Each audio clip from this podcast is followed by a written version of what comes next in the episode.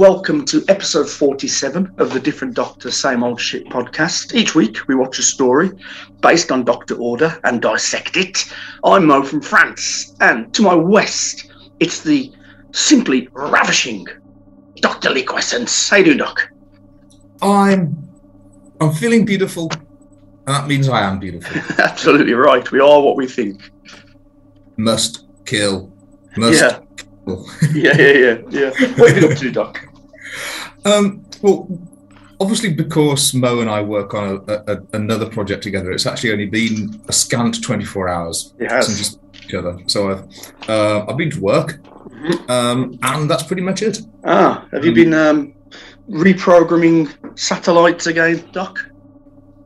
Um, Hack- hacking into the Pentagon? I've been reprogramming human consciousness. Have you? Wow. Okay. yeah. You're planning to go up against uh, Zuckerberg and his Meta plans. I'm planning to go up against God, Oh, wow. Okay, Doc. Yeah, yeah. Um, pussy. yeah, absolutely right. Let, let's dive straight in, Doc, because we, we, we're kind of on a bit of a time schedule here, I think. Um, we've got some corrections to do. We've got four.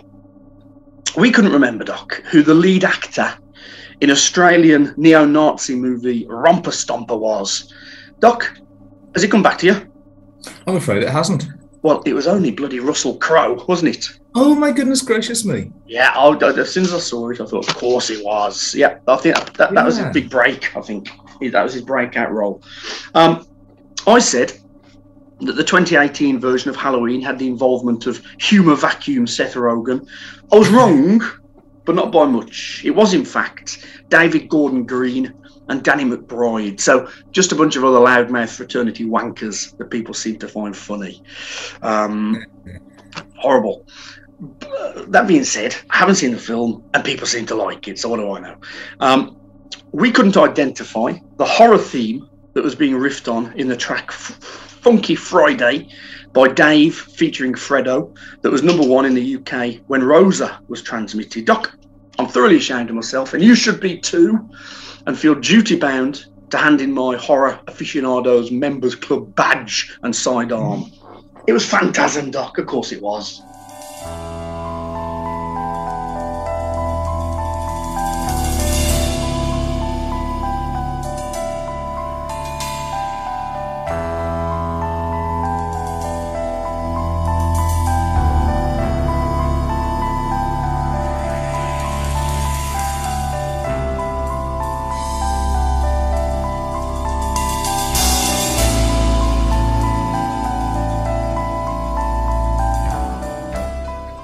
God! Yeah, Uh, Yeah. uh, uh, How many times have we talked about Phantasm on this very project? I know. The doc foolishly suggested that Leprechaun 7 was, was subtitled In Space. It wasn't. Leprechaun 7, as no one, L7, sorry, as no one is calling it, was subbed Origins. In Space was, in fact, Leprechaun 4. They went, uh, they went early, Doc, into desperation, though, didn't they? They Oh, really did. You know your franchise is in trouble when you're in space by episode four, don't you? Yeah, absolutely right. I mean, at least Friday the 13th had the good grace to wait until episode 10 before they Wasn't went into Wasn't that so they could call it Jason X? Jason X. You got it. That's it. Um, So, which leprechaun was in Dahood and which leprechaun was back to Dahood? Well, I'm afraid that's going to have to be for chow time next time. the saga continues. Um, what have you been watching, Doc?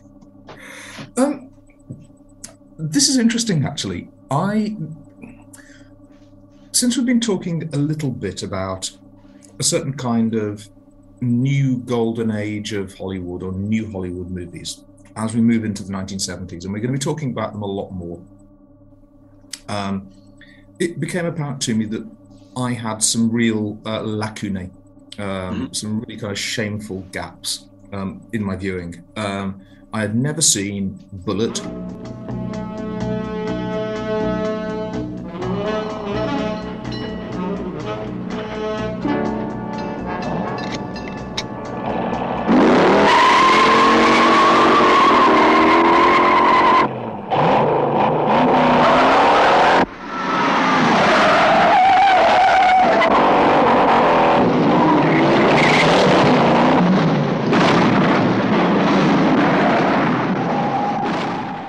Had never seen The French Connection.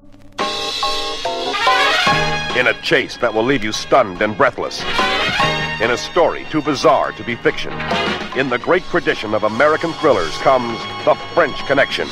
From one end of town to the other, from the penthouses to Skid Row. Hi, Popeye's here. The meanest cop in the toughest city in the world is after The French Connection, and he's moving at high speed. You want to take a ride there, Batman? Popeye Doyle. He fights dirty and plays rough. He's bad news, but he's a good cop. He's got a nose for trouble, and this Connection, and I had never seen Serpico. He put his life on the line the day he turned down a bribe. Officer Frank Serpico was not your everyday policeman. He was a devotee of opera and ballet. His pets included an English sheepdog, a Guatemalan macaw, and a white mouse. He had a pad in the village.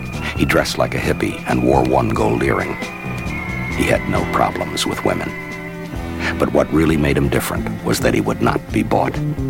Many of his fellow officers considered Frank Serpico the most dangerous man alive. An honest cop. Dino De Laurentiis presents Al Pacino. I'm, I'm, I, I am astonished by that. I think, especially um, French Connection, I thought that'd be right up your wheelhouse. Um, I always assumed that I had seen it, and I, Yeah. for whatever reason, I always assumed that it was one of the ones that, that, that never really did it for me. Um, but I thought to myself, well, I'd better make sure. And it turns out, no, I'd, uh, I'd never watched all of these films at least in one go, and at least from beginning to end in one sitting. So I decided that this this um, this bug needed to be patched quickly. Yeah. So that's Yeah. what I did. Oh, great. Uh, uh, um, what, what was your takeaway? Well, um, those three movies uh, in three nights. Uh, I wasn't very happy by the end. Uh, Hmm. It, it, it didn't. It didn't leave me feeling good about the world, mate. Um, They're fine films, though, aren't they? All three of those. they're fantastic. Uh, They're Yeah. absolutely brilliant. Yeah. Um, and uh, we'll talk about this some more starting in two weeks' time. Right. Maybe starting next week. Right. But Is it that time period? Is pretty, maybe Bullitt's a bit earlier, but certainly French Connection and Serpico. That's kind of prime part, time period for, for, for like when my interest in cinema really kicks in. Much before that, I do struggle a bit, Doc. I must be honest. No, um, I, I want to say like 68 through 74. I think I, I, I don't think I'm saying anything radical. That that's like the the gold, like the uh, the silver age of Hollywood, or the, the the the golden age of new Hollywood, if you like. Yeah, yeah, Um, it's when like sort of American cinema, after losing its way um, from the end of the 50s through to the mid 60s and losing a lot of ground to the French and the Italians, Mm. um, suddenly decided to reassert itself. And it's it's amazing for me, even though historically I knew this to be true, having lived through 20 some odd years of the US as an entity belly aching about how it's going to reassert itself and not. Um, it's really amazing to me just to, to, to watch a nation that was admittedly in a very troubled cultural condition, but was in a cultural condition where it would literally say, as an entity, we are going to take back this thing that was, you know, uh, cinema was ours, and we let it get away, and now we're going to take it back and show the rest of the world how it should be done, and did. sure. Yeah, and then, and they've never really looked back, have they? They're still like the dominant force. Now, whether you whether you like the modern moves as much, I think is a moot point. But yeah, I just think fine. Well, I mean, maybe Bollywood is the only one that really uh, really comes close. Are we talking about like sales or uh, uh, or quality? Well, I, I, I think we I think we can only really go on sales because quality is uh, subjective, surely. Subjective. Yeah, Yeah. Um, I mean, um, India makes a ton of movies, and a lot of people go and watch them. But just because of the economics of what's still by and large, what's still by and large a third world country, yeah. um, I, I, I still don't think they're terribly profitable. Mm, mm. Um, I mean, the the country with the film industry that might be um, return on investment the most profitable uh, might be Uganda. Oh, really?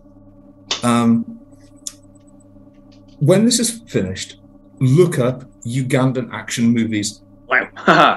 yeah. Um, It- it- is there like a Ugandan equivalent of of Arnie and Sly.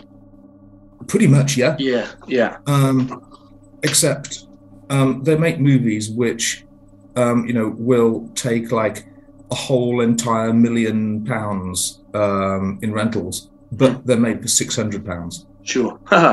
yeah. Um, like many people, um, I went into these things.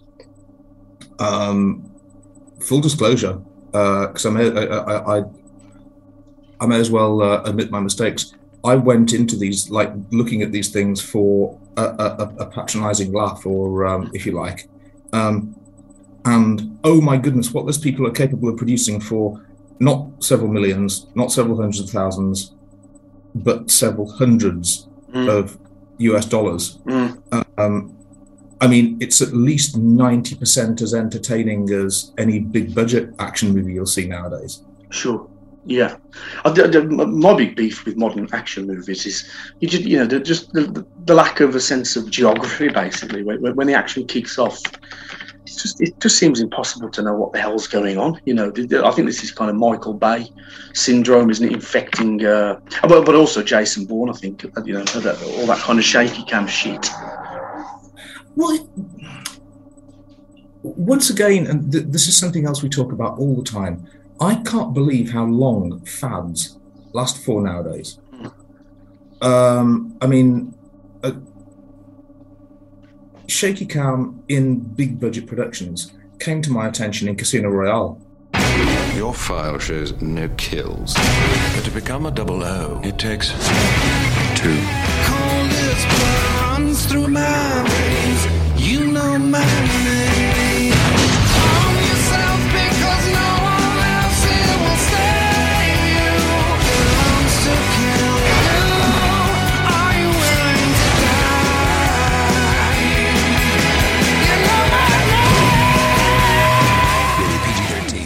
Um, and that was like 2006. Yeah, But, but but that wasn't that a reaction to the first Bourne movie? I'll give you $10,000 to drive me to Paris.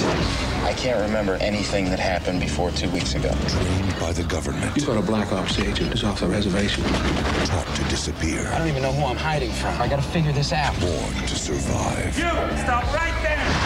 On June 14th, Matt Damon This is not gonna stop. is Jason Bourne. What are you gonna do? I'm full of surprises. The Bourne Identity. Rated PG-13. At theaters Friday, June 14th. Uh, probably, which was probably earlier. Yeah. Um, and then, like, you drew my attention to 24.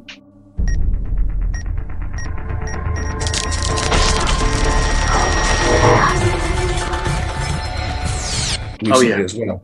And I think that started a lot of modern action trends. yeah. So um, I don't think it's out of the question that we're talking about like trends in cinematography that have persisted for 20 fucking years. I know.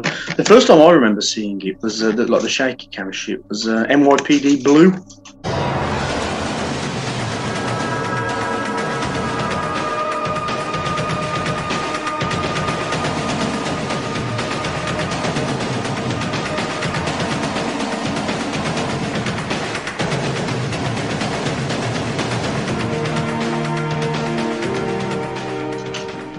Yeah, yeah.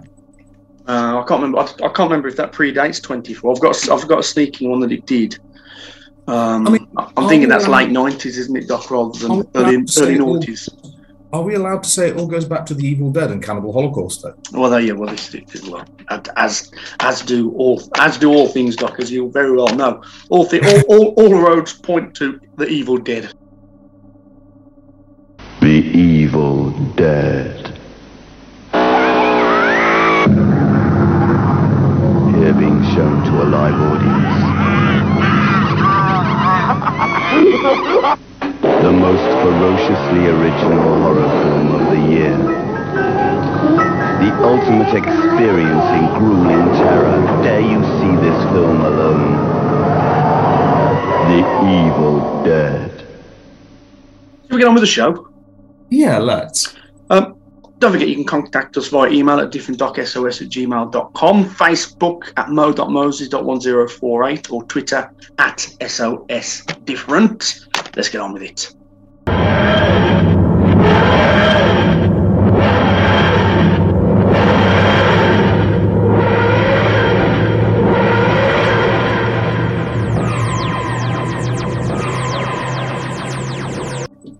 To part one of the show, which we call TARDIS Talk. It's the topic of the week, eight. Um, Doc, give me a number between one and nine, if you would be so bold. Seven, please. Number seven. Let's have a quick scroll. Okay, here we go. Favorite cliffhangers outside of Who? We've done it within Who, so now we want outside of Who, Doc, if we can think of anything. I've got three. Oh, um, I've actually got so many. I need a, a, a little time to boil these down. George, Um, shall I hit you with my first one to give you a bit of Yeah, uh, you go thinking ahead. space? Um, I mean, the first one's pretty obvious, I think, and maybe, stealing one of yours. Um, well, it's got to be the end of uh, Best of Both Worlds Part One, hasn't it, Doc? Um, That's the- a damn fine one. the season three cliffhanger to Star Trek: The Next Generation. Of course, Picard has been abducted by the Borg. He's been partially modified and turned into this kind of half human, half Borg creation called Locutus. Um, he's on the view screen, basically telling Riker that the Enterprise is fucked and the human race is fucked and the Borg are coming to get us all. Um, and Riker's got a plan concocted with the help of Geordi and Worf. And They're, they're doing something with the deflector dish, aren't they? And turning it into a massive energy weapon. That's Um, right. And then you just get this kind of great. I think Picard says something like, Your life as you know it is over. I am Locutus of Borg. Resistance is futile. Your life, as it has been, is over. From this time forward, you will service us.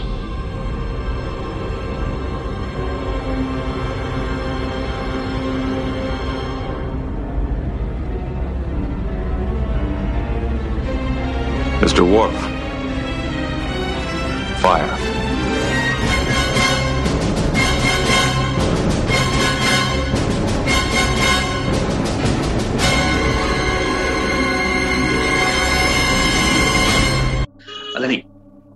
Cuts to Riker's face, zooms in on his face. The music's pounding away really dramatically.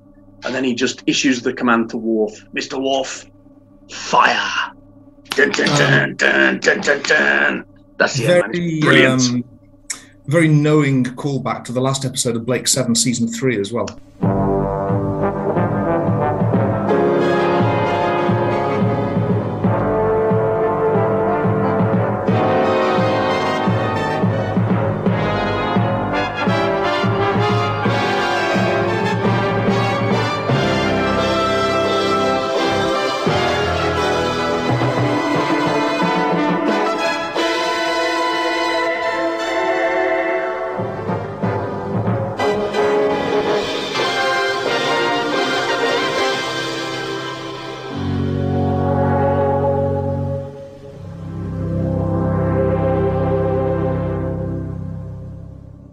Obligatory um, Sapphire and Steel drop from the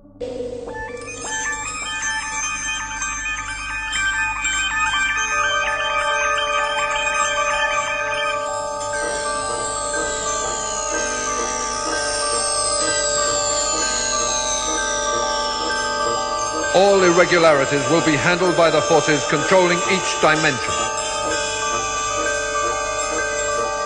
Transuranic heavy elements may not be used where there is life. Medium atomic weights are available.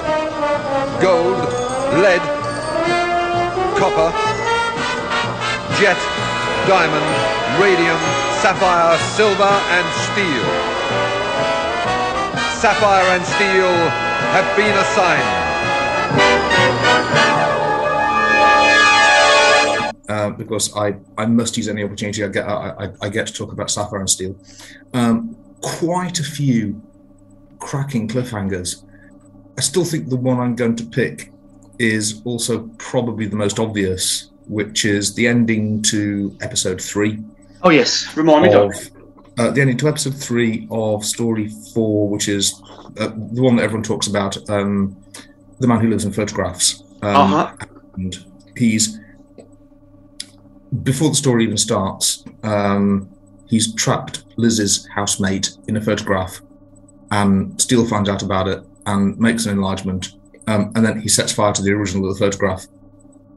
Um, and what you think happens happens, and it's really fucking horrible. Yeah, I mean that that that TV show just sends chills down the spine, doesn't it? Where, where, you know, with almost nothing happening on screen, it's it's it, it, it's, it's sensational stuff. Well, I'm, I'm going to steal one here. The other candidate was the end of episode one of the railway station. Oh, yeah. literally, where literally nothing happens. Yeah. Um, Sapphire's on the platform of the railway station. Steel sees something, or hears something, or senses something, um, and he just sends a telepathic message to her, and he goes, "Sapphire, leave that platform." Oh yes, That's the episode ending. Mm, yeah, yeah, great show. Um. A, a- a- couple of great choices there. I'll give you my second one. It's Star Trek again. I'm sorry, guys. I'm a bit of an obsessive, uh, but this time it's not TNG. It's DS9.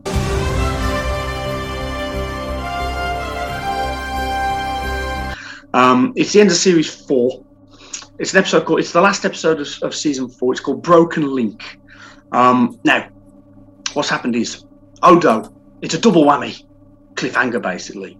Odo has returned. It's kind of you- you had a calling, I think, to go back to um, like the Link planet where the founders dwell. You know, in in that Great Lake, um, where they all kind of um, exist in their kind of liquescent. Well, you know all about this, Doc, in their liquescent state. Um, Yeah, absolutely. um, you know, and somehow mingle together. But Odo's punished by the founders for rejecting them, and he's turned into a human. So that's part one of the cliffhanger. Then we're back on the station, and Gowron, the head of the Klingon Empire, is revealed to be dun dun dun a changeling. Doc, it's absolutely fucking brilliant.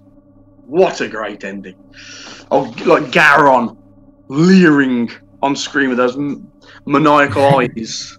Old bug eyes. Wow, absolutely fantastic, Doc. I fucking love it. Yeah, bit of DS9 for you.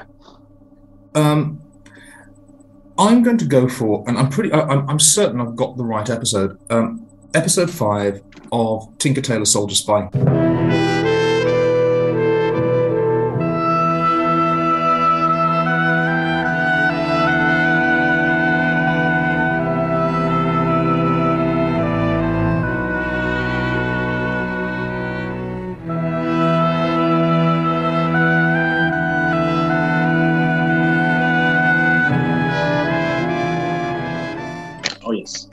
And what happens is Ian Richardson walks into a room.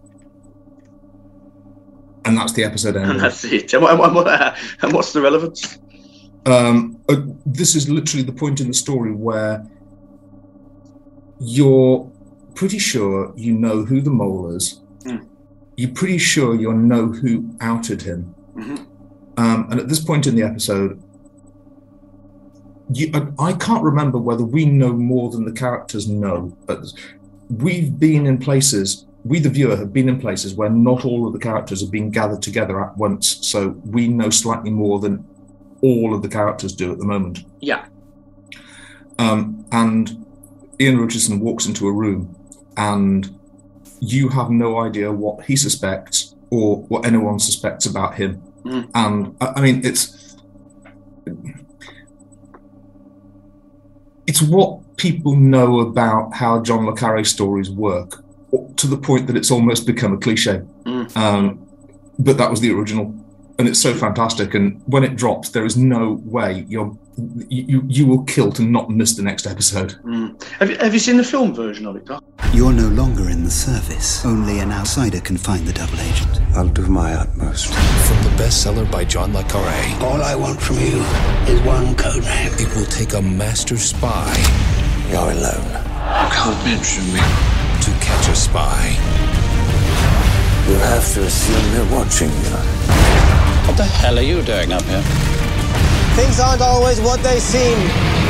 Tinker Tailor Soldier Spy. Rated R. It was released about 10 years ago with Gary, what's his name? Not Gary Gary Numan. Gary Oldman. That's Gary it. Oldman. Gary Numan. Yeah, I know. I know. Oh my god. Can you Um, imagine? oh, well, uh, Hugh Laurie was unbelievably good in a John le Carre adaptation. Uh huh. Um, playing very, very, very much against type, and he was absolutely fantastic. He's quite the Um, actor, isn't he, Hugh Laurie? Uh, yeah, but I mean, really, really, really impressive performance. Yeah. Um, but um, Gary Numan, I, I, that that I would love to see. Mm. Um, I haven't seen it, um, and it's. I don't know how you. It, it's one of the books I've ever read, and I can't think of anything less suitable for being adapted to a film. Um, I don't think you can do it in less than six hours. The, the BBC adaptation is seven hours, and I don't think you could. I, I don't think you could do it in. I don't think you could do it at all in less than five. Mm. I, Um, I saw it. It, it, it- it was. I mean, at two hours, it maybe it clocks in at two hours, but it, I mean, it felt so much longer. I, I found it almost. I found it torturous, actually, Doc. To be honest with you. It's another one of these things where in order to get it down to movie length you have to cut you'd have to cut out so much of the stuff that's actually interesting Mm. um, if you tried to make it into a spy movie or god forbid an action movie well point number one the spy bits and the action bits aren't particularly revolutionary or aren't particularly good as spy or action bits Yeah. and if you, we had this discussion a few weeks ago. Um, if you cut out "quote unquote" the filler, Yeah. uh, you know, the boring bits of men in- of, of men in grey suits talking to each other in, in, in, in drab rooms. Yeah. If you cut that, and I understand why you'd want to cut that out to make a cinema film, but if you cut that stuff out, you're cutting out the good stuff. Yeah. Yeah. Yeah. Um, I, I- I mean, uh, uh, seven hours of TV goes by in no time. Mm. But I can imagine how, perversely, I can really easily imagine how a two-hour film would drag. I didn't like it, Doc, particularly. It didn't stick, and it didn't didn't stick in the memory very long. My third one, Doc. Um, we're back in the early eighties, It may maybe mid eighties by this time. It's V, the final battle.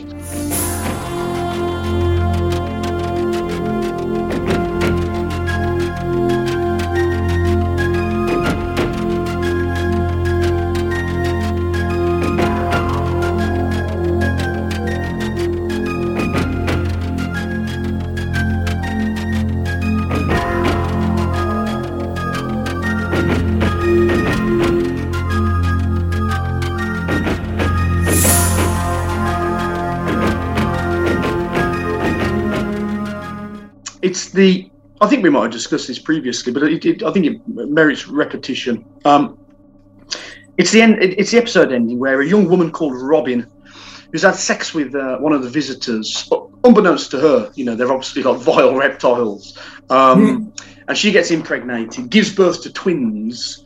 One of them is like a full-on horrible, gribbly reptile thing, and, and so you think that's the end of the episode, but no. Then the other, the twin, is born. This one looks human, right up to the point when her forked tongue flicks out, and then and then cue the music, man. It's, it's absolutely great. Sense. I remember watching that as a kid. It scared the living crap out of me. Um, and my final one, uh, because I've dropped a Sapphire and Steel reference, and now um, I think my my um, fanboy oath demands that I drop a Quatermass reference. And once again, so many to choose from. Yeah. Um, the most obvious one is the end of episode four of Quatermass 2.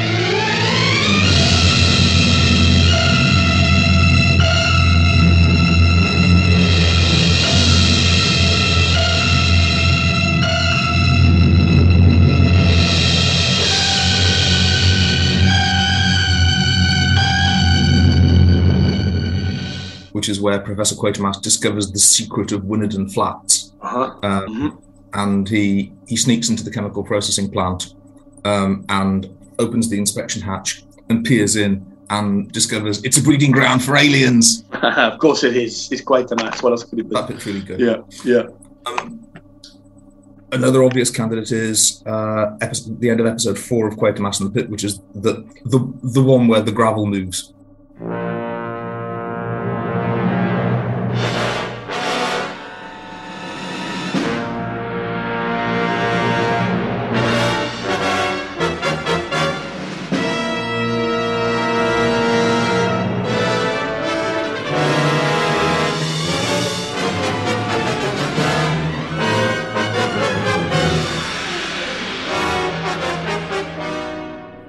That's the bit of television which, yeah, um, unleashed the power of the, B- of, of the BBC Workshop onto an unsuspecting world.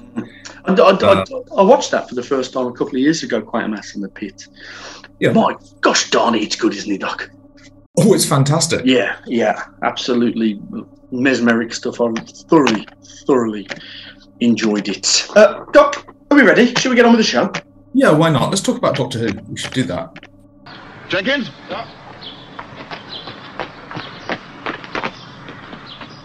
Shot for the wings there. Five rounds rapid.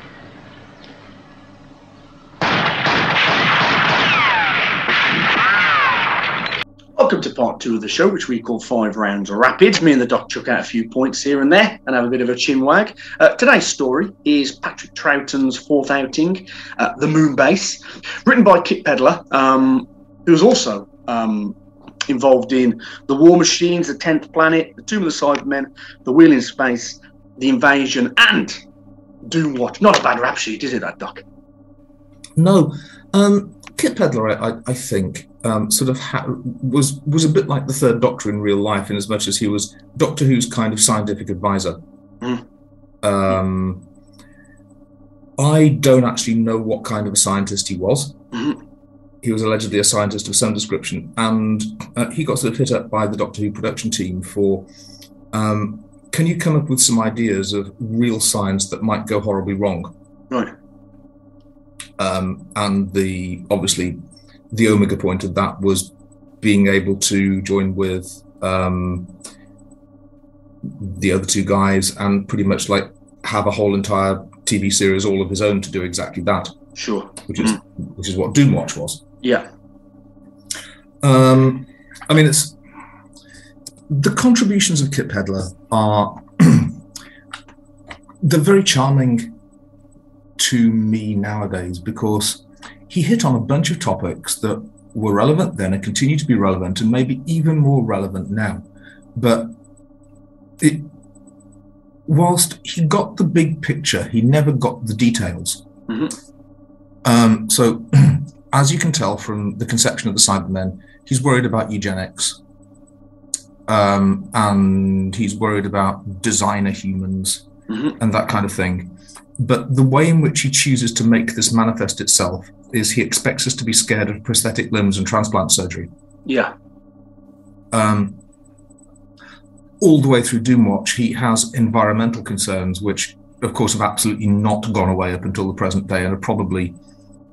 Um, I mean, I, I think if Doomwatch and Kit Pedler have a lasting legacy at all, they were a part of some size in the beginning of the environmentalist movement. Sure.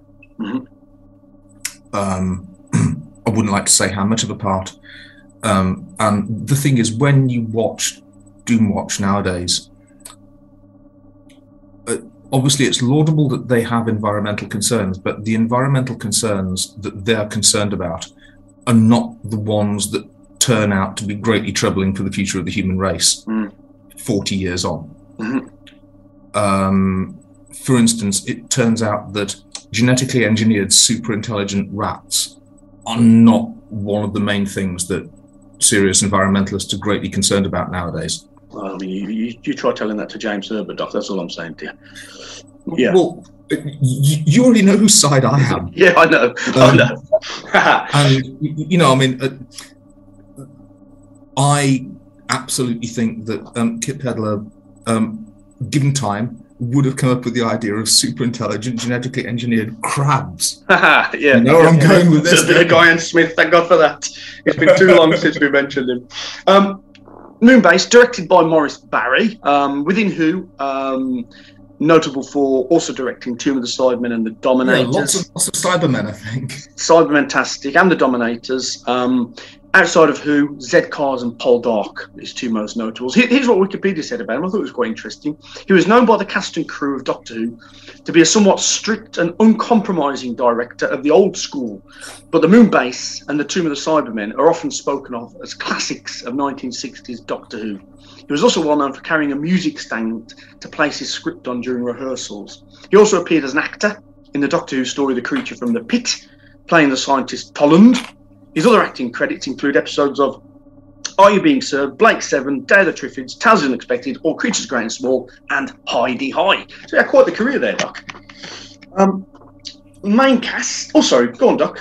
You look like what No, you right. Oh, Um, I, Morris Barry is a good deliverer. Uh, I mean, he, he's he's not a great visual stylist in anything Mm. that he does.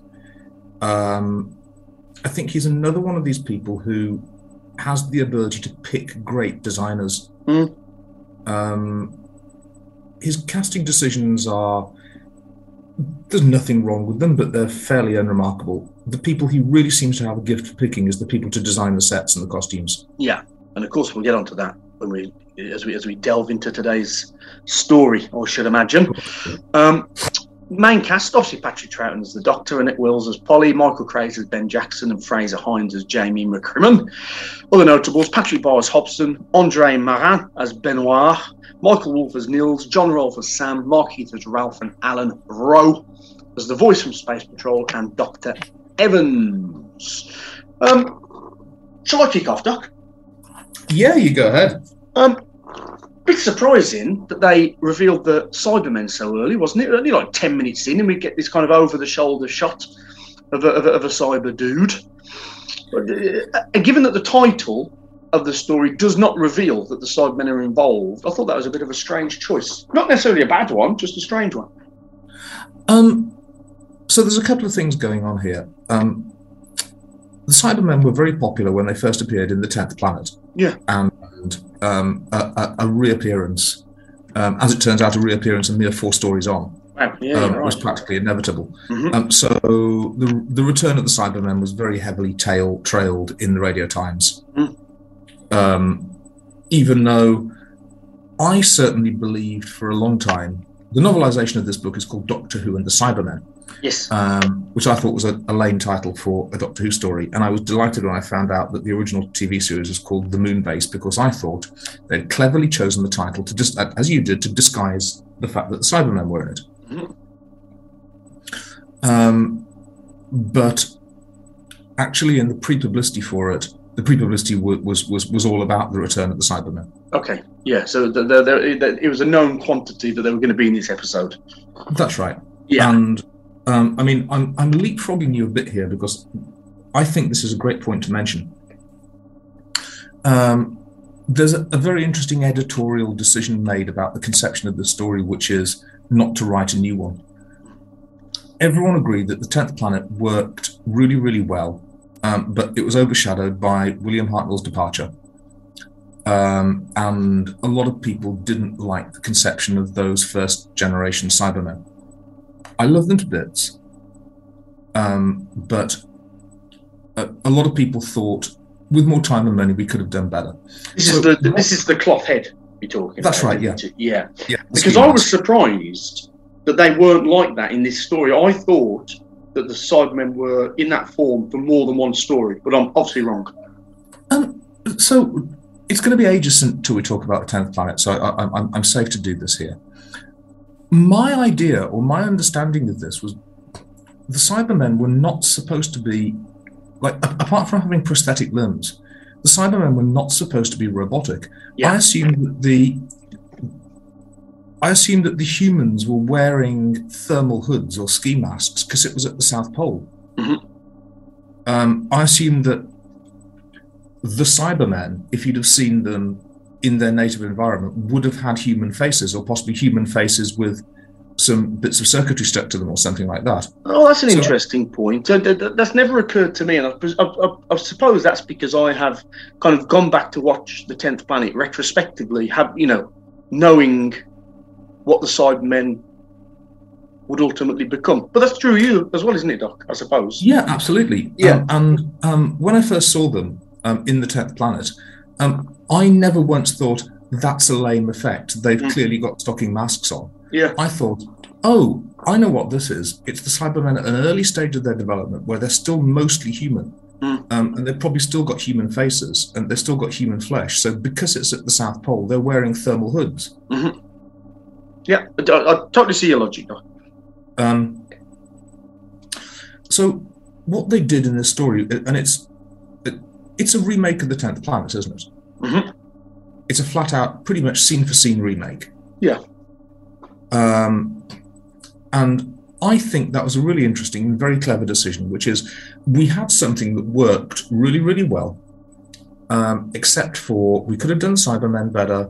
Um, it would be great if these excellent new monsters were not completely overshadowed by the departure of the leading man. Mm.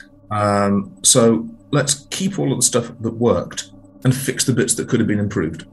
I, t- I tell you what astonishes me is the turnaround time on this. You know, like you say, the tenth planet was a mere four stories prior. yeah, So that's in the same only- season, no less. In, in in the same season, yeah. Well, um, we've had what um, uh, Power of the Daleks, then the Highlanders, Yeah. Underwater um, Menace. and then the Underwater Menace. So Yeah. six, ten, 14 uh, weeks. Fourteen weeks. Yeah. Uh-huh. Um, There's some going, isn't it, Doc? Well, it wasn't even precisely a quiet 14 weeks either. Now, was it? No, no. Um, you know, there's there's a Dalek story in there, Mm. um, and that's got to be taken seriously. Um, there's new Doctor. Mm. Um, And so, the I mean, lavish, like the lavish sets of Underwater Menace must have taken time to, you know, to, to, to design, build, etc. Yeah. Um, yeah, it's it's it's busy, busy times at, at, Yeah. in, in, in Doctor Who land at the moment. Certainly. Um, so, I think you just provided a really good explanation as to why they basically decided to remake the tenth planet. Mm. Um, no production meetings, no editorials needed. We'll, we've we've got the script where nearly everything worked perfectly. Mhm. Let's do that. Yeah. Yeah. Um, Hobson. I wanted to uh, focus on him briefly. Hmm. A really, really plausible chief of the Moon Base. I thought. Yeah. I like that actor. Um, I thought he had real presence on screen.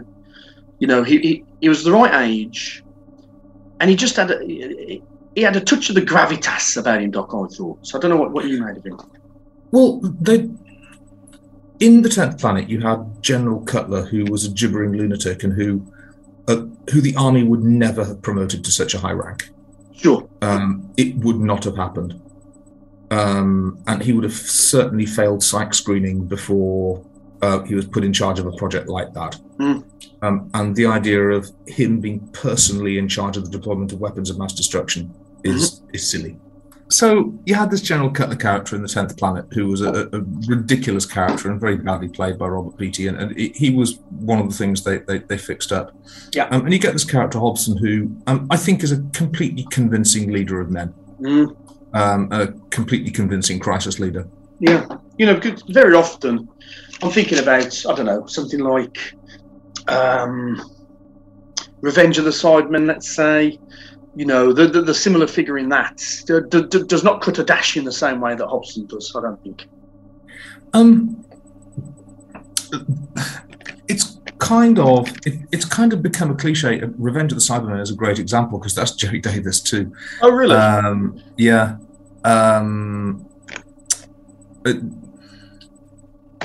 Almost pains me to hear you say that, Doc, because it, it, it's fucking Well- awful, isn't it? Um, I meant to say this when, when, when we were reviewing Rosa, and one of the one of the bones I had to pick about that particular story was the constant um, what shall we say?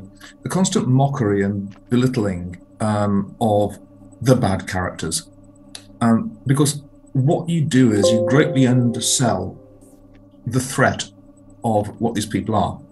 Um, there's nothing remotely funny or unthreatening about racist Southern crackers. Mm.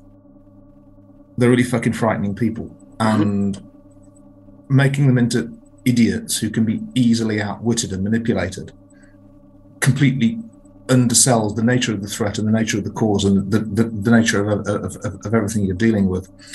Um, Gerry Davis is almost kind of the inventor of doing that because I get it. He doesn't like authority figures. I get that part. A great many of us don't like authority figures.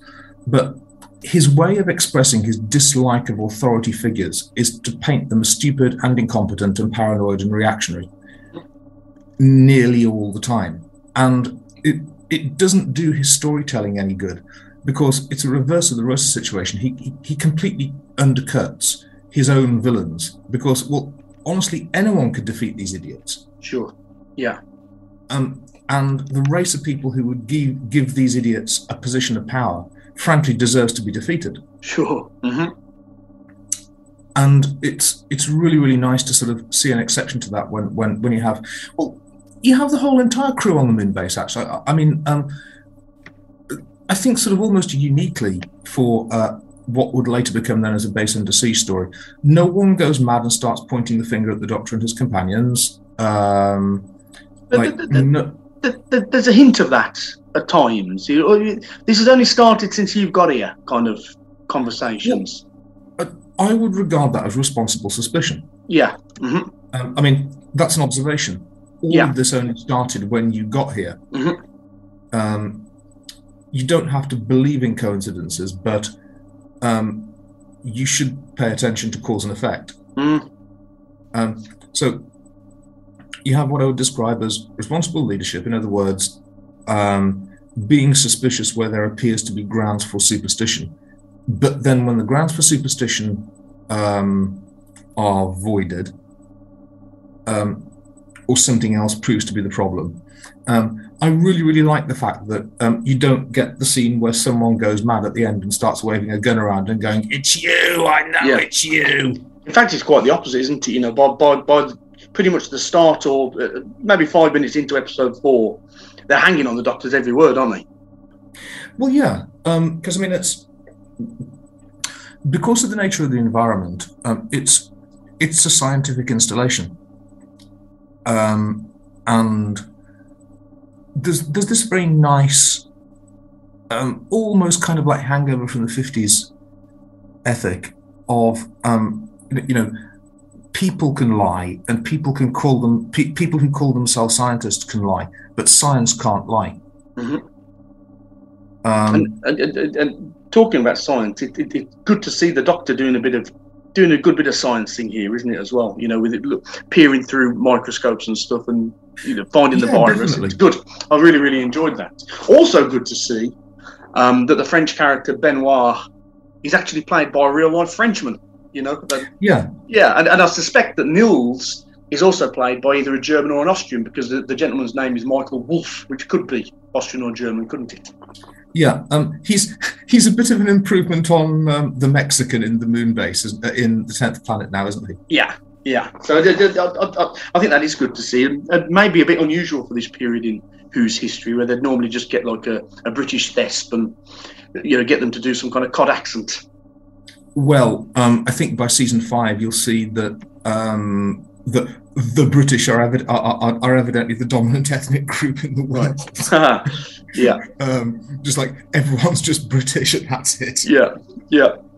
Um, you know, which explains why the Daleks are able to conquer the world by invading Berkshire. That's right. Yeah. Um, uh, what's your next round rapid, Doc? Um, when you when your entry point for the Cybermen is say Earthshock, although even this is atypical, when your entry point for Doctor Who is the 80s, and you learn a little bit about the history of Doctor Who, and you get this idea in your head. Um, right, what the big four monsters do is they invade stuff. They have a huge army and a massive spaceship, and they invade stuff. The Cybermen don't get round to do any uh, doing any invading until the invasion. Mhm. Um, so this is a slightly um, facile game that's fun to play as long as you don't take it too seriously. And it's the what broad ethnic stereotype are the aliens this week? Mhm. Um, and this is this is childishly funny to play, particularly with DS9. Um, that's got some obviously some very very broadly drawn um, ethnic stereotypes in it. Yeah, I mean particularly Ferengi and Cardassians. Uh, well, um, you've got um, your Jews in space, your Palestinians in space, your Israelis in space, Yeah, um, Nazis in space. Nazis in space, Americans in space, Yeah, um, and Africans and Chinese in space. I- Sure. Um, and it's I- don't think a lot of that holds together. I, I, I, I don't think it's fair to make a great critique of Star Trek for that. You can observe it if you want to, but um, far from being crudely stereotyped, that series spends a lot of time with the nuances of the individual characters. Mm. Mm. Um, and if you've ever watched that program at all, you'll know it's as far from stereotyping as you can get. That's right. Yeah, yeah. I, I, I listened to a podcast called Re, uh, DS9 Rebinge, I think it's called, where they, you know they're watching it from beginning to end, and the woman on there in particular really, really grates on my nerves because she doesn't seem to understand, you know, that the Ferengi behaviour, particularly towards women, is you know it's it's a little bit satirical, Doc. It's a little bit satirical. Well, it's also satirical, and you know, it, it's it, it's dealing head on with this thing that is a massive problem. Um, well, is a massive thing now. How do you deal with the aspects of somebody else's culture that you don't find particularly defensible? Um, and I mean, uh, Star Trek in particular, and Doctor Who roundabout now, has, has always had this idea of what what I'm going to call cultural relativism, which is that um, basically don't criticize somebody else's house until your own is spotless. Mm. I think Star Trek works almost best when it goes head to head with this idea that if you go out to meet other people's cultures, you're going to run into aspects of other people's cultures that you don't like very much, and they're going to run into aspects of your culture that they don't like very much and kind of almost almost the big battle that goes all the way through Star Trek is and how do we deal with that? Yeah, yeah. Um, Klingons love war. Mm. Human, most humans don't love war. Mhm. Um, Vulcans are motivated only by logic. Romulans are motivated only by passion. Sure. Yeah. Um, um, um, so I'm really all about talking about Star Trek for a really long time. What I wanted to get back to is so, what crudely stereotype, what what crude ethnic stereotype are the Cybermen in this story? Mhm. Um, and it's the only people I can think of who were suspected of sneaking around and doing sabotage. On the one hand, you could say it's the communists in general. Sure. Well, I, was- Um, wondering if, if you're going towards the Russians, you know, which of course would be quite quite pertinent at the moment. once again, um, the thing about the Soviet Union, that in 1969, the thing, 1966, the thing about the Soviets that people were worried about was that they possessed hydrogen bombs. Mhm. Um, it's not that they were going to go around drilling holes in the walls of your secret base. Um,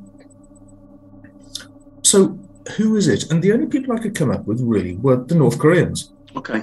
hmm The communist again. but not Marxist. Right. Fair enough. That's, that's, that's Um, an important distinction. Well, the, the um, Kim Sung Il had his his own conception, uh, or his his his own take on Maoism, um, which is obviously dynastic. Hmm. Um, so it's inherited.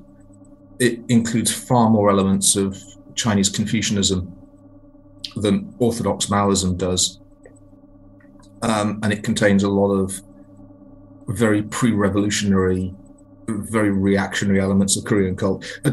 We're already talking about parts of somebody else's culture that you run into and you don't like very much. The sort of Korean obsession with filial piety and your your um, your parents are gods. If there's a sort of a, a group of people or an organization of people or a country in the world who people suspected were sneaking around and tampering with things and sabotaging things, there was a fairly well publicized case, and it must have been around about this time because there's an episode of The Avengers based Oh, yeah. on it called, called The Town of No Return.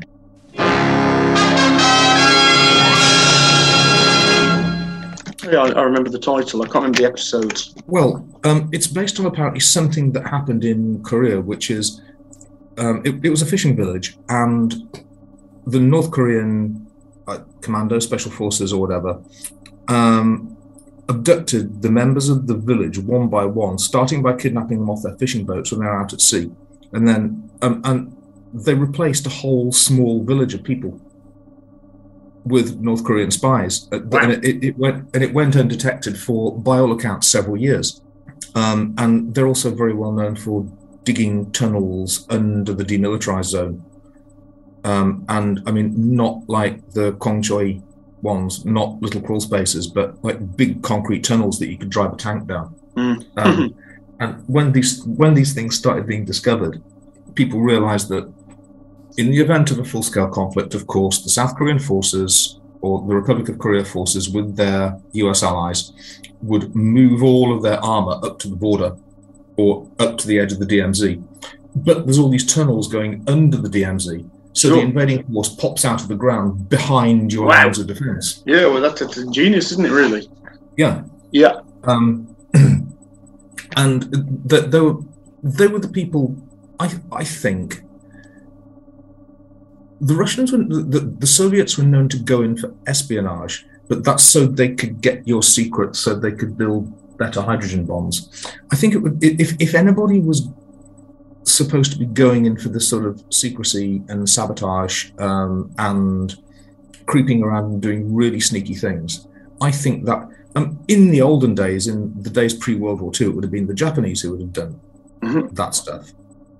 But I think it was only the North Koreans who we had left to sort of accuse of doing things like that Mm. by the late 60s. Doc, how stupid are the people within the moon base? Um, not leaving somebody on guard in the sick bay. Um, not not not just once, not even twice, but perhaps three times.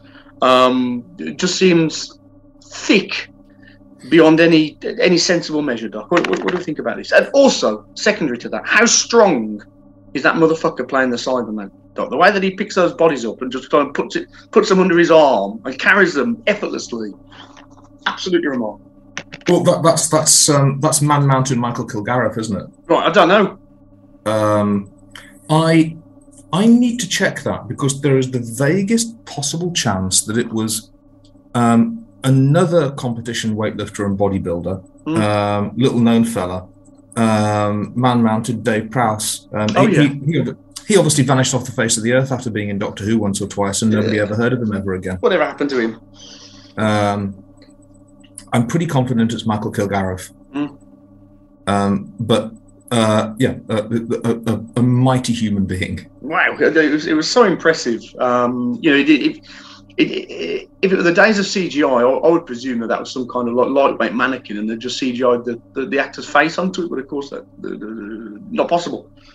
Well, the the, the direct uh, Morris Barry very clearly directs him to like wiggle and squirm, so that so that it, it's abundantly clear that it's a real person that Michael Kilgarriff is carrying, isn't it? Yeah, yeah, uh, yeah. It was absolutely sensational. But yeah, but but but nobody on guard in in, in sick bay. Doc. It, it infuriated me. Um, I don't know if this is a reference to this. In a very early episode of Yes Minister,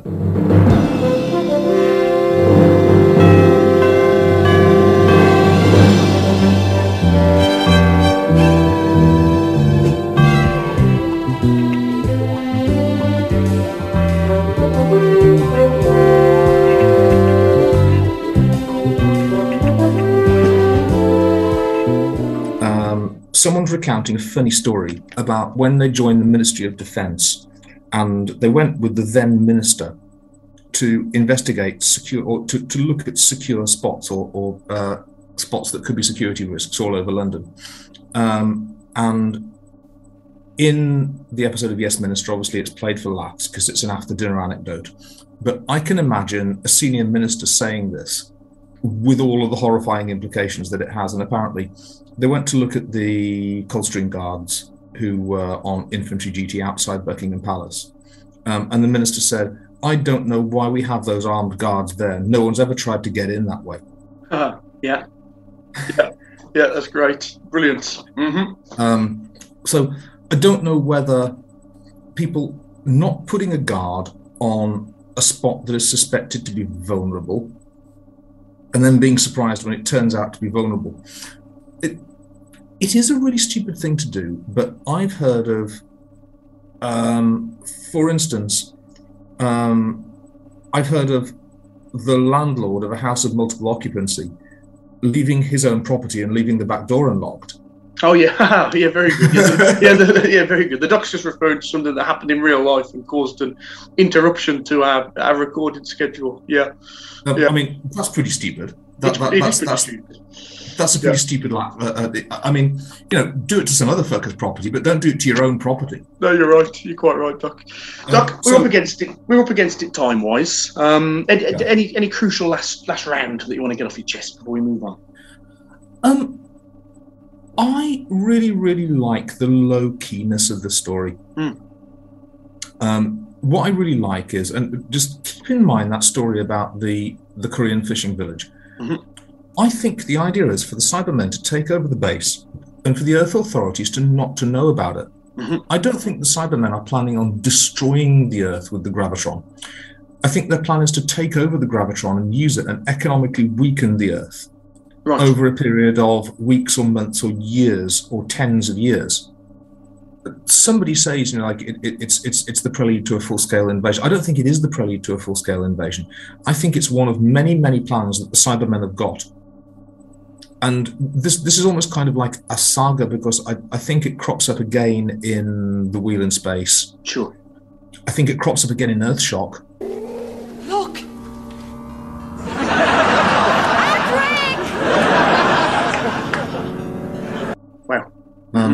And the Cybermen are playing this very because um, they don't rot, they don't age, they don't die. They can play the long game. Mm. What they want is Earth's mineral wealth. Um, you know, they can take their time over it. Yeah, they've got infinite patience, haven't they? Yes, and I think this is just one small. and This is kind of almost more chilling for me. This is one of many, many, many bits of infiltration that the Cybermen are up to at any given time. Um, and when the story finishes, I really like the idea that it, it's that threat has been defeated, but there'll be another one along. Um, and in fact, there might be many, many other threats. Mhm.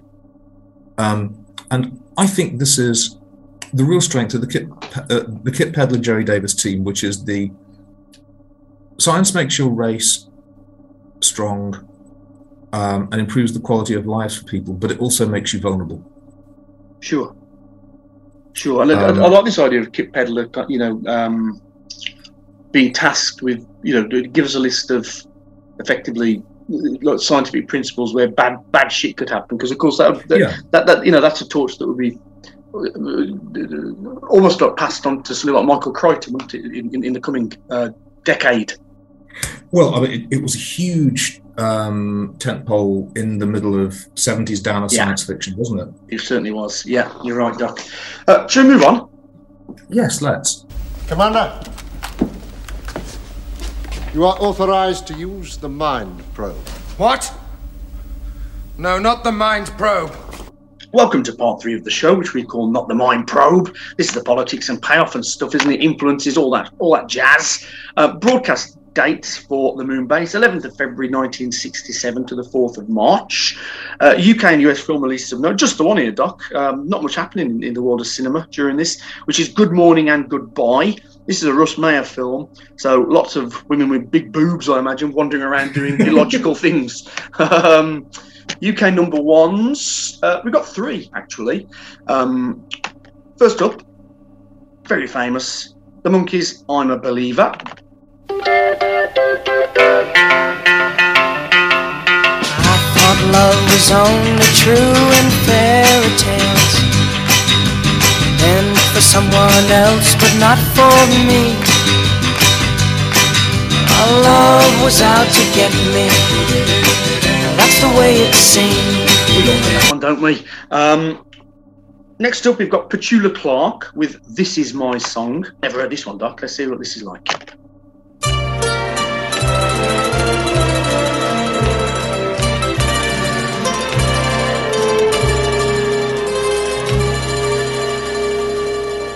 Why is my heart so light?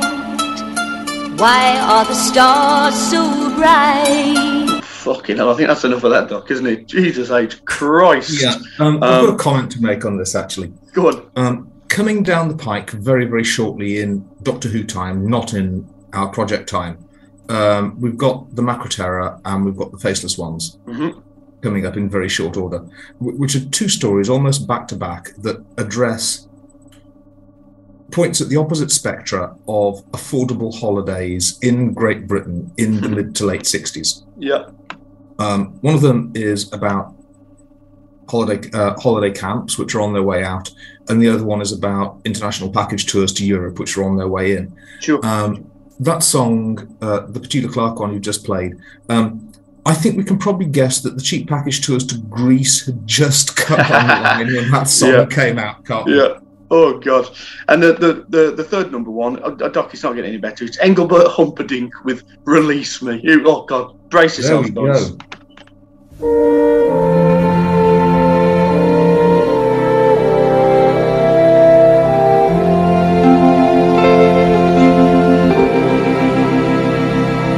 Please release oh, me. God. Oh Christ! Make make it stop. Jesus H Christ! I think I'm, I'm finding myself every week when we're in the, in this series saying, "Thank fucking Christ, somebody invented the electric guitar and the synthesizer." I've got a challenge for you. Yeah. I've got uh, next time we do this exercise. Yeah. Um, around about this time. Um, can you not pick out the top 3 Mm-hmm. Can you pick out three songs from the top twenty that are actually good? Oh yeah, yeah. I'll, have a look. I'll have a look. See what I can do. Because I mean, like at this point in world history, Mm. there must be, oh, I don't know, a song in the top twenty sung by a black person. There must be a song in the top twenty um, with the tiniest bit of edge to it. I mean, sure. What are we on like the fifth Rolling Stones album and the sixth Beatles album by now, or something like this? I know it's crazy, isn't it? It's absolutely Got to be able to do better than this. I love the cover of the uh, album, um, the Engelbert Humperdinck album, "Release Me." Um, it, it's got it's got a quote on it. It, say, it says, um, 12 great songs plus Release Me," which kind of implies it suggests the Release is not a great song. really made me chuckle, Doc. Um, you see, it, it's it's also one of those.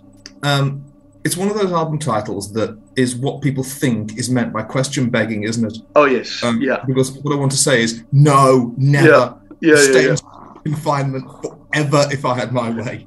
Doc, have you heard the um, the fabulous um, Monkees "I'm a Believer" mashup with "The Trooper" by Iron Maiden? No. Would Would you like to hear it? Yes, please. Here we go.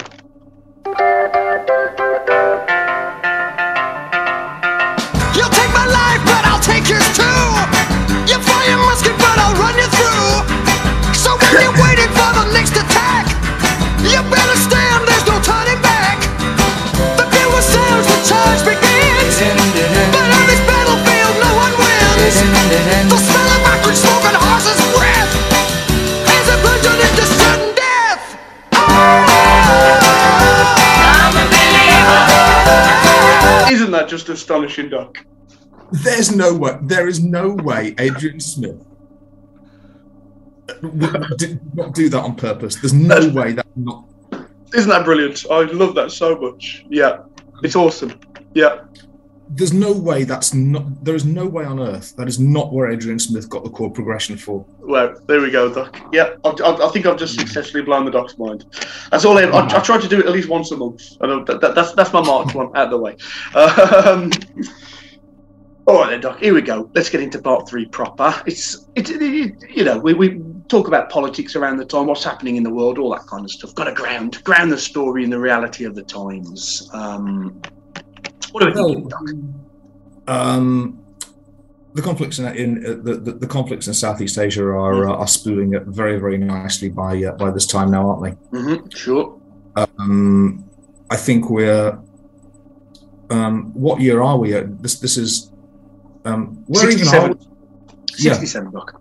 So, um, if I remember correctly, by the end of January 19, um, we're, we're we're moving up to by the end of January 1967. Um, the what should we say? The the occupying forces, the U.S. forces, or the um, South Vietnamese forces, were extremely confident um, that they would be able to solve this little problem by the end of the year. Mm-hmm. Um, for those of you who don't follow history and politics, it didn't quite work out like that. Sure. yeah. Yeah. yeah. Um, sure. And because I wasn't there and I don't know, um, I always think of that being the thing that was happening in real, actual world politics in 1966. Yeah. Um, I think the the last bits of the British Empire are sort of shuddering. It's not so much like out with a bang as with a whimper. Uh, Mm. They're just sort of shuddering to a halt, and, and, and, and people are increasingly less and less bothered about them. Sure. Um, I don't think there's any fight or any particular desire or any particular will to hang on to any colonies anymore. Mm. Um, and I think by the end of the year, um, I think the withdrawal from Aden will be complete. Um, and that will be pretty much it for the British Empire. Mm. So, how do you think that that could possibly tie into the you know the the, the, the thoughts of, of Kit Pedler when he's when he's when he's penning this story? Well, uh, this story is the beginning of, um, and I've referred to it before as the um, the unwritten narrative or the unwritten backstory that underpins a lot of seventies Doctor Who. Um, there's never a story that's explicitly about it, except once again right at the end. But we know there's an Earth Empire. Mhm. Um, I mean, it was very successful for a number of, or probably several hundred years. Um, and then, just like the British Empire, um, it overreaches itself and it sort of comes to a shuddering halt. Um, and it's never actually defeated. Um, but by the time you get to the mutants, empire building has got no support back on the home world. It's undefended. Um, it's run by people who are either eg- egotistical and incompetent, or their hearts are not really in oppressing the natives anymore. Um, but then at the other end of it, you've got the moon base. Um, and the moon base, I think, is an acceptance of the fact that the human race has been exploring space quite a bit already by 1966. By 1969, there would there, there would have been a human being on an alien planet for the first time ever. Um, but we've been out in space, we've done that, and that's not science fiction anymore. So what we need to think about is how we might begin to colonize space. And the way you do that is bases and outposts. Yeah. And this obviously massively informs season five. We've had a hint of it in um, The Power of the Daleks, which has an Earth colony. But that's far more like, let's say, the Massachusetts Bay Pioneer colony, isn't it? It doesn't have any military military support. Um, it's certainly not there with a huge army to to squash the natives. Um, it's more of a, an exploration mission um, or more of a mining colony than it is a, a, a, huge government funded military expedition that's sent out from Earth. Sure. And then once again, this thing here, it's it's not so much the first step towards colonizing space. The real world equivalent would be something like building a lighthouse from scratch in the middle of the English Channel. Do, do, do you remember the date of, of this story? Because they, they did mention it, but I, but it slipped my mind. Um, I want to say 2020. Okay. Oh, oh really? So almost contemporary to, to ourselves. Yeah. Um, so um, the tenth planet is the tenth planet is 1986. hmm Um, Okay. and so we know that there isn't, apart from the gravitron, there isn't much technology that we couldn't reasonably imagine having. Um, we know that the moon base is it's a semi-permanent institute, uh, installation, um, but it's not armored. It's very vulnerable. It's a plastic dome on the surface of the moon. Um, Yeah. It's certainly not built to support families or children. Um, it's not the Starship Enterprise, that's for sure. Um, Yeah, As you're chatting, Doc, I've just uh, done a bit of uh, background snooping. It's actually 2070 is the date of the uh, 70, the story. Yeah. hmm So maybe they did that to account for the fact that, that they've they've got an artificial gravity machine now. They've given themselves 100 years, basically, haven't they? Yeah, yeah, pretty much. Yeah. Um, but there's still there's still no stupid sci-fi in this. No. There's no there's there's no faster than light travel. hmm Uh, there's no there's nothing that was intended as a planet destroying weapon. Human beings certainly aren't routinely colonizing other planets in other star systems. Yeah, this, is- th- th- this this project does seem nascent, doesn't it? Yeah, well, it's, and we would assume, wouldn't we, that uh, since it's to control the weather and presumably assist people in what we now call third world countries. So Yeah, well, people places suffer from desertification. Yeah, that, that, that- that's what I was thinking. Really, the, the, aim seemed to me to be to um, kind of vastly benefit agriculture on the planet Earth. To vastly benefit agriculture on planet Earth, uh, to improve the lives of people on planet Earth, Yeah. which seems to go against the whole notional idea of building, uh, of, of, of having a space empire, doesn't it? Uh, yeah, they're putting a lot of time and effort into improving conditions for the people who stay on Earth, presumably with the intention of getting them to stay on Earth. So I always like to sort of try and look into the, the, the expanded universe and, and, and try and match it up um, with what might be happening in the real world. I'm going to stick my neck out here and say the British Empire, in fact, all the old colonies, so the French, the Portuguese, the Dutch. when did uh, l'Algérie française go out of business? I want to say 1963. Mhm. Um, I want to say that's when Charles de Gaulle finally pulled the plug on it, Right. um, because that's when the Petit Clamart assassination attempt was made on Charles de Gaulle by the OAS, Wow. specifically, specifically in retribution for um, pulling out of Algeria. Mm. Sit back, listeners, and just enjoy. Th- th- th- These are the moments that we love when the doc starts pulling this stuff out of his enormous brain. God, doc, it's I was going to say my enormous arse then. yeah. Um, almost all of the old European empires are out of business. The the American experiment in adventurism um, in Southeast Asia. Um, well, let's see what they're doing. They're trying a colonial adventure in a place where previous colonial adventures by the Chinese, the Japanese, the French, the Japanese, the British, the French, and the Chinese Hmm. had previously failed. hmm So, so the Americans rocked up and thought, thought they'd give it a go. Yeah. Yeah. Um, somehow expecting it to go differently. Yeah, it didn't go so well, did it, Doc? Didn't go so well. Um, but in 1966, we didn't know that. In in, in, in 1966, um, the reporting was very very positive.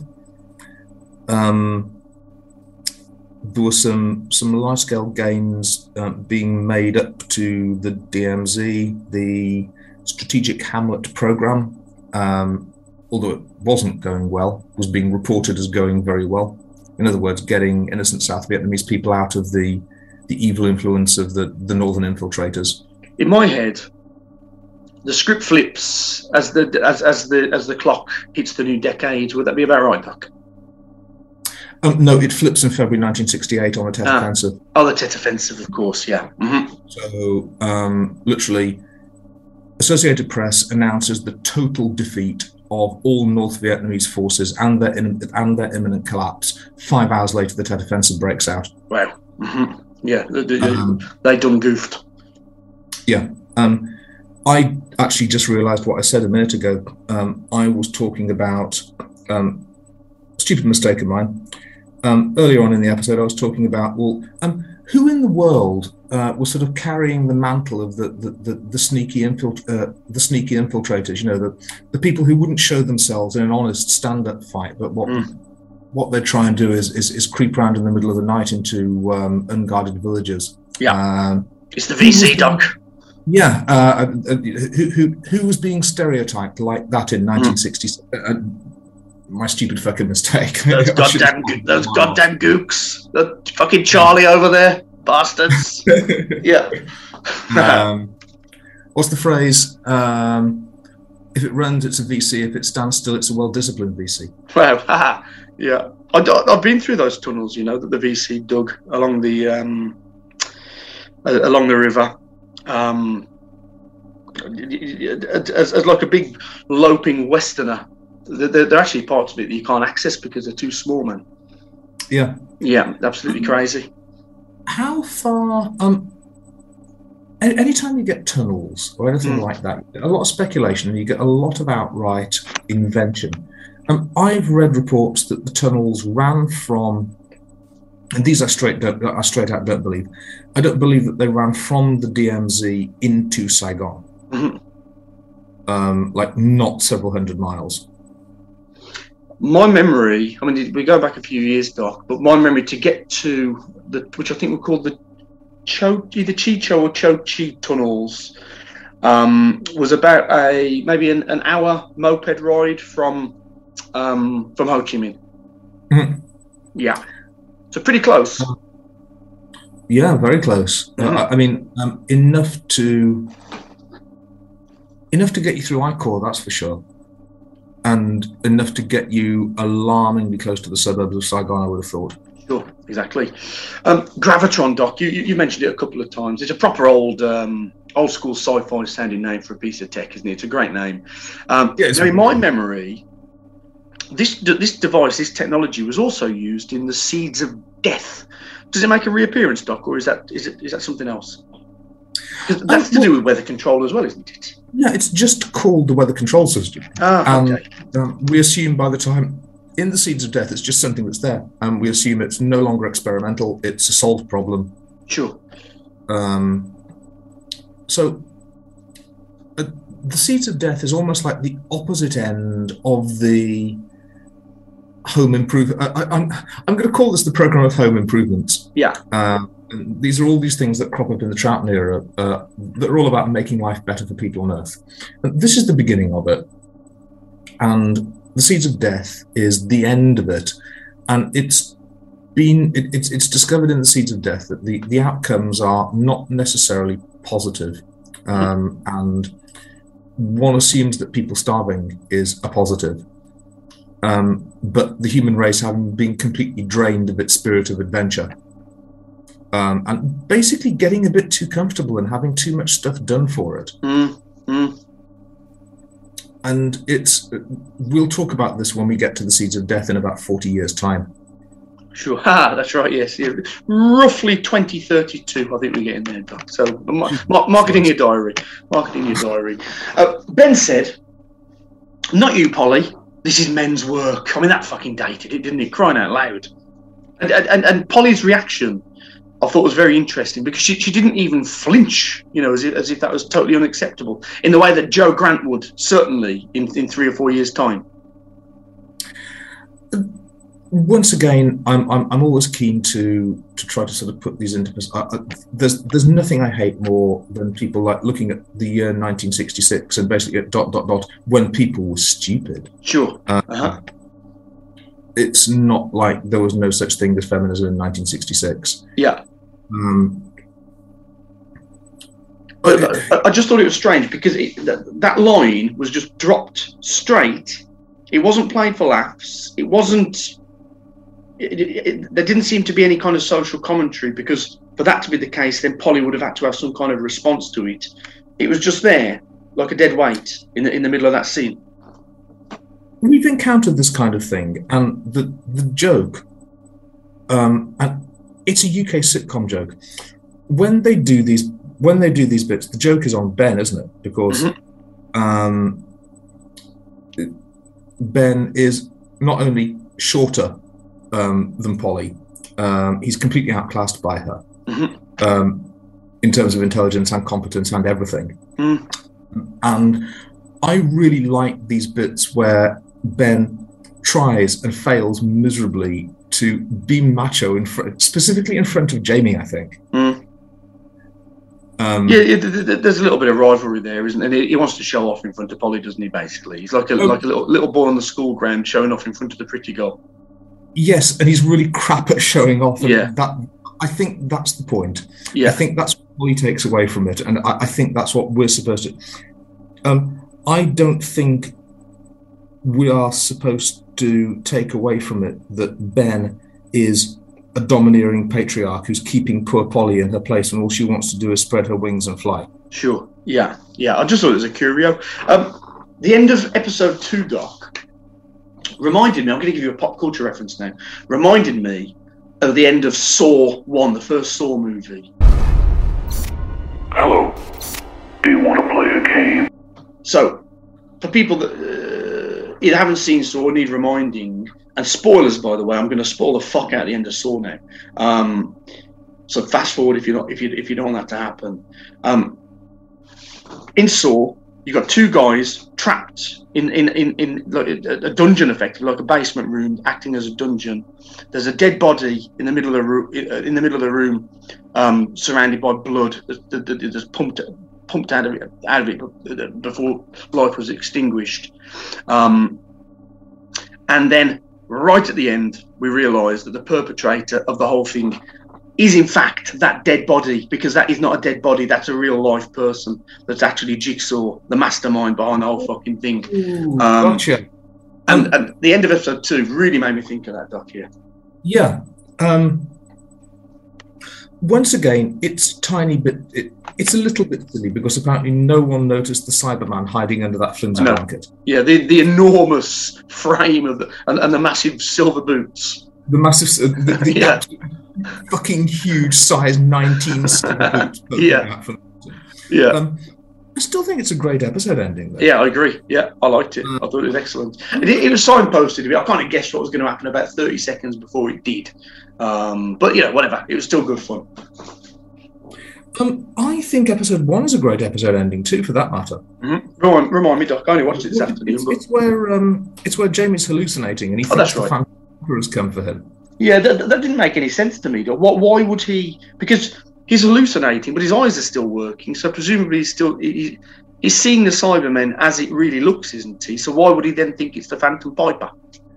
You'd have to go into Jamie's personal and cultural history, wouldn't you? Sure. Um, I, I do. People have a very clear idea about what the spirit of death in their culture actually looks. I don't think they do. Mm. Um, I don't think even cultures that have the idea of a spirit of death, uh, uh, uh, yeah, a spirit of death that comes to to collect you, whether it's a banshee or a black rabbit or whatever it is. I don't think many individual people have a very clearly formed idea in their mind as to what their culture spirit of death looks like. But in our culture, we do, don't we? We have the Grim Reaper. Well, we, we've, we've got that one that we inherited from the ancient Greeks, but um, and but isn't the thing we inherited from the ancient Greeks isn't that actually Charon, the ferryman? Well, you've got the ferryman, but but but I would say if you asked somebody on the street, who is it that comes to meet you as you die, as you're passing on into the next life? I think most people would describe the Grim Reaper, would describe the the hood, the scythe, you know, the skeletal face. Yeah, um, I think I think that's how Charon is supposed to. I I, I, I don't have a clear image of what Moros is supposed to look like. I'm not Um, saying it's not. I'm not saying it's not lifted from, from from a previous culture, but I'm saying that is. I think that is our cultural version of what you're describing, Doc. Yeah, um, but once again, nobody in the modern UK really believes. Oh, that no. Moros will appear by your bedside. Uh-huh. No, um, no, certainly and not. Use the scythe and cut the soul out of your body and No. store it in an egg timer. No. and take it away. I, I would say maybe there are three people in the whole of the UK that think that, that that's true. Um, there's there's more than that under the railway bridge at the end of my street. Yeah, yeah, good. Yeah. Uh, so, I I don't know if I've ever been spent a lot of time around people whose culture earnestly has a, a, a conception of a spirit of death. No, I don't. Um, Don't know the answer, Doc. no, I don't. Um, No. I don't think it's particularly unusual that Jamie would see this fucking freaky thing standing at the end of his bed Mm, and assume it was the Phantom Piper. mm, mm. Yeah, it, it, it, it, it perfectly good ending ending to the episode. I, I just thought it was a little bit curious. Doc, sleep beckons for me, sir. So should we move on to part four? Let's. Overweight under Pardo Museum piece. Welcome to part four of the show, which we call Overweight Underpowered Museum Piece. Uh, production, costumes, effects, direction, all that shenanigans. The matte painting at the start, though, as the TARDIS landed, I think it was a matte painting anyway, that they just like overlaid the TARDIS onto. It looked so bleak, so hostile. It was a proper scary start, wasn't it? And it really set the tone. Definitely. Yeah, I loved it. Um, it's stuff that works much better in black and white than it can ever work in color, doesn't it? I think you're right, you know. I think that's a really great point. It just somehow looks more sinister. I suppose because by washing away all of the colour, you know, you, you, you, you just things automatically just feel. Well, I've already used it. Just feel bleak, don't they? And hostile, and alien, and unfriendly, and unforgiving, and relentless. Well, and I mean, this is something else that as we be, as the human race began to do more space exploration, we began to realize that actually Forbidden Planet probably got it wrong. Um, like there probably there almost certainly weren't easily habitable planets within a few months of space travel. Actually, except for the, except for the one that we knew about, nearly everywhere in the universe was likely to be cold, dark, depressing, um, and would kill you in far less time than it would take you to go ah. Sure. Yeah. Yeah. And that's I think that's an existential crisis about the nature of the universe that really took hold Mm. as human beings began space. You know, as as the human race began sending more and more space rockets into space, and absolutely no fucker bothered to get in touch with us. Yeah. Yeah. Yeah. Um, and this becomes a massive like the the loneliness of space travel becomes a, a huge preoccupation going forward into the late 60s and the 70s L- when we come through the wheel in space i think the wheel in space is probably one of the hardest pieces of science fiction that doctor who has ever done because the cybermen are almost no threat at all compared to this terrifying existential loneliness of what space travel actually is Sure. Yeah. Yeah. And, and this is touched on in things like uh, 2001, isn't it? I guess.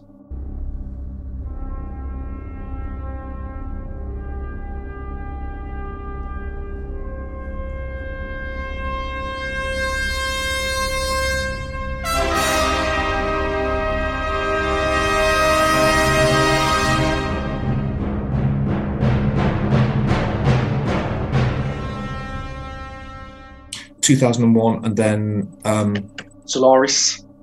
Yeah, and then people think this is a comedy, but I don't. Um, Dark Star, which comes to the conclusion that the only conceivable response to space travel is to go mad. It is the future. Mankind has conquered the stars. He moves out to the endless interstellar reaches of the universe. An advanced exploration corps, a new breed of pioneer must seek out unstable planets and destroy Yeah. And silent running as well. I would, I would throw in as well. Yeah. New adventures in outer space. See the almost human drones. See silent running. Yes, yes. So you're right. And then these are all 70s offerings, aren't they? Late 60s or 70s offerings. Yeah. Yeah, it's a really good point, Doc. Um, I'm, I'm going to get a couple of negatives out of the way because I, I want us to end on a positive because I, I fucking love this story. So, but, but it, it- it's not without flaw. Um, I, uh, design-wise, I'm talking here. I, I, I love the guy Evans. I think he was called. Uh, kind of went crackers, you know, or, or was control, being controlled. I think actually had that, that tea co- fucking tea cozy thing on his head. um, it's a shower cap, isn't it? Uh, yeah, what you know, it, it, it, controlling the graviton machine really made me laugh, just because it looked it looked so ridiculous, especially like when counterpointed by the excellent design of pretty much everything else. And, and then suddenly you get this thing, and you go, "What the fuck is that? How did that get through the screening process?" Um, it was, and I suppose the other one, which I would throw the same accusation at, is the Cyberman spaceship, which I thought was pretty disappointing. I, I know flying saucers were de rigueur at the time, but I thought it just really, really lacking in imagination and didn't feel Cyberman-tastic to me. Right. I'm glad you said that. Yeah. When I began to have the chance to watch Doctor Who, I was pissed off that the Cybermen had flying. I never thought the Cybermen No. should have flying saucers. No. Daleks should have flying saucers. I thought the Cybermen should have the cigar-shaped. Well, cigar shaped, but but uh, whatever shape it happens to be, it's going to have some kind of like brutalist design to it, utterly, utterly pragmatic, you know. Whereas the flying saucer just seems a little bit too, um, I don't know. It, it, it seems a bit too flamboyant, doesn't it, Doc? It's too exotic. I mean, it, Yeah. The, the flying saucer goes along with Dalek. Does it? You know, it's it, it's round. Yeah, yeah, yeah, yeah. It's Yeah. odd look, but beautiful in its own way. Sure. I, I Um, Cybermen, you, you want your cigars. I'd be happy in something like the Borg Cube, you know, something like that um, for the Cybermen. I think the Cybermen are more baroque. I I mean, the, the, the design of the Cybermen is more Yeah. baroque Sure. than, the, uh, you know, Cybermen are beautiful sculptural objects at this point of their career. Yeah.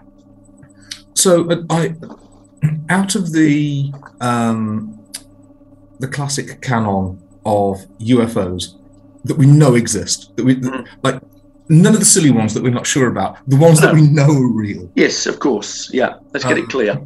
The the Adamski type saucer is clearly a Dalek ship. Mm, The, um, the cigar with the flashing lights is clearly a Cyberman ship. yeah. I, am glad we're on the same page, Doc. Yeah, we, we, might, we might have had to have. I'm really glad you said that. I'm Yeah. really glad you said that. We might have had to have abandoned the project if uh, we'd have disagreed on that one. So thank God for that, Doc. We're, we're safe for another six years at least. Um, positives. I love those uh, like proper retro spacesuits that they're all wearing all the way through. Really, really, just filled my heart with joy, Doc. I must every time every time they popped up, and of course, we can't go through the, whole- the whole episode without mentioning that bloody just spine tingling kind of Cybermen Yeah. marching music. You Um, know. Space Adventures. Do do do do do do do Every time it plays, Doc.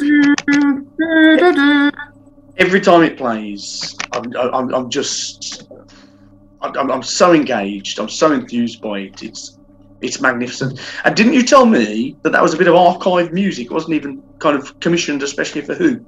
It wasn't commissioned. Um, it was on a um, an album of science. We've talked about Exotica a lot recently. Mm. Uh, it was on an album of science uh, science fiction exotica, um, like future exotica or interplanetary exotica, and it's called Space Adventure. Wow, and it's it's absolutely sensational. I love it, Doc.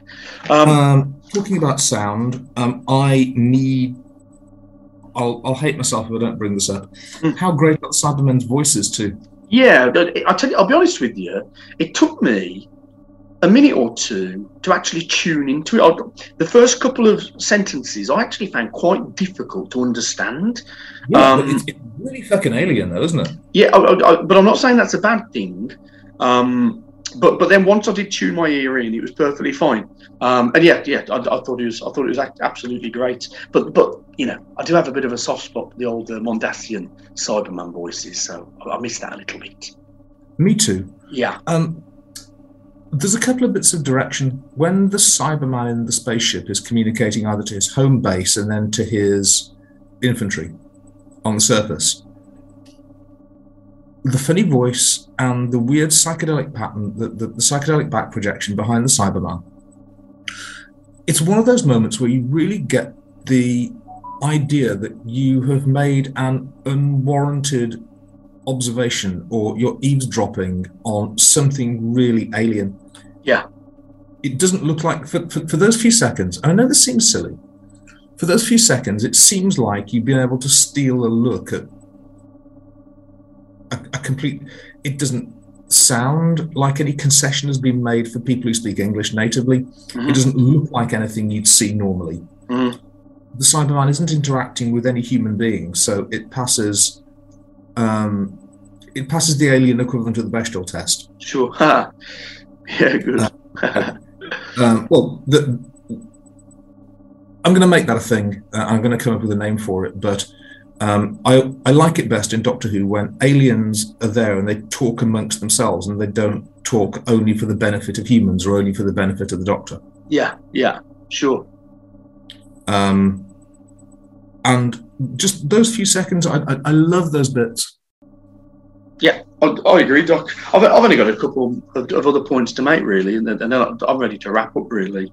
Um, and, and, and it's wishful thinking, wishful thinking on my part. Obviously, two of these episodes are pretty much intact, aren't they? Is it episode was it, was it two and four? Two, oh yeah. Yeah, um, and in one and three, there were there were a couple of scenes that I really, I really, really wish we could see what it actually looked like. You know, you've got the, I think in episode one, you've got the bit where they're all kind of jumping around on the moon, just enjoying Yeah. the sensation of, of, of, of low gravity. And I, wouldn't it be delightful to actually see what that looked like? You know, see Oh, how definitely. effective, or otherwise, because I imagine it, maybe it looked a bit shocking. Um, it looked, I thought, because they all seem to be having to be having a marvelous time, and I, and I wanted to enjoy it with them. Do you know what I mean, Doc? Yeah. Yeah, and and the other one, um, I would like to have been able to see the effect of like the Cybermen chest units melting and that that's spraying all of the spraying all of the white foam everywhere.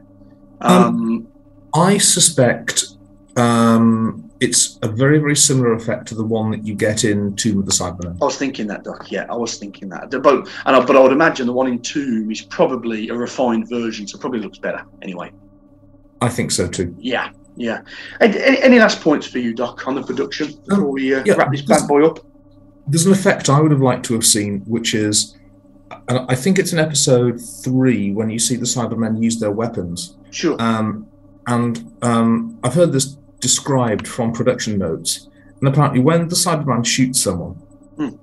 um, there's the a close up of a candle flame is superimposed over the person's body, um, and then there are tubes put inside their costume to pump black smoke out of.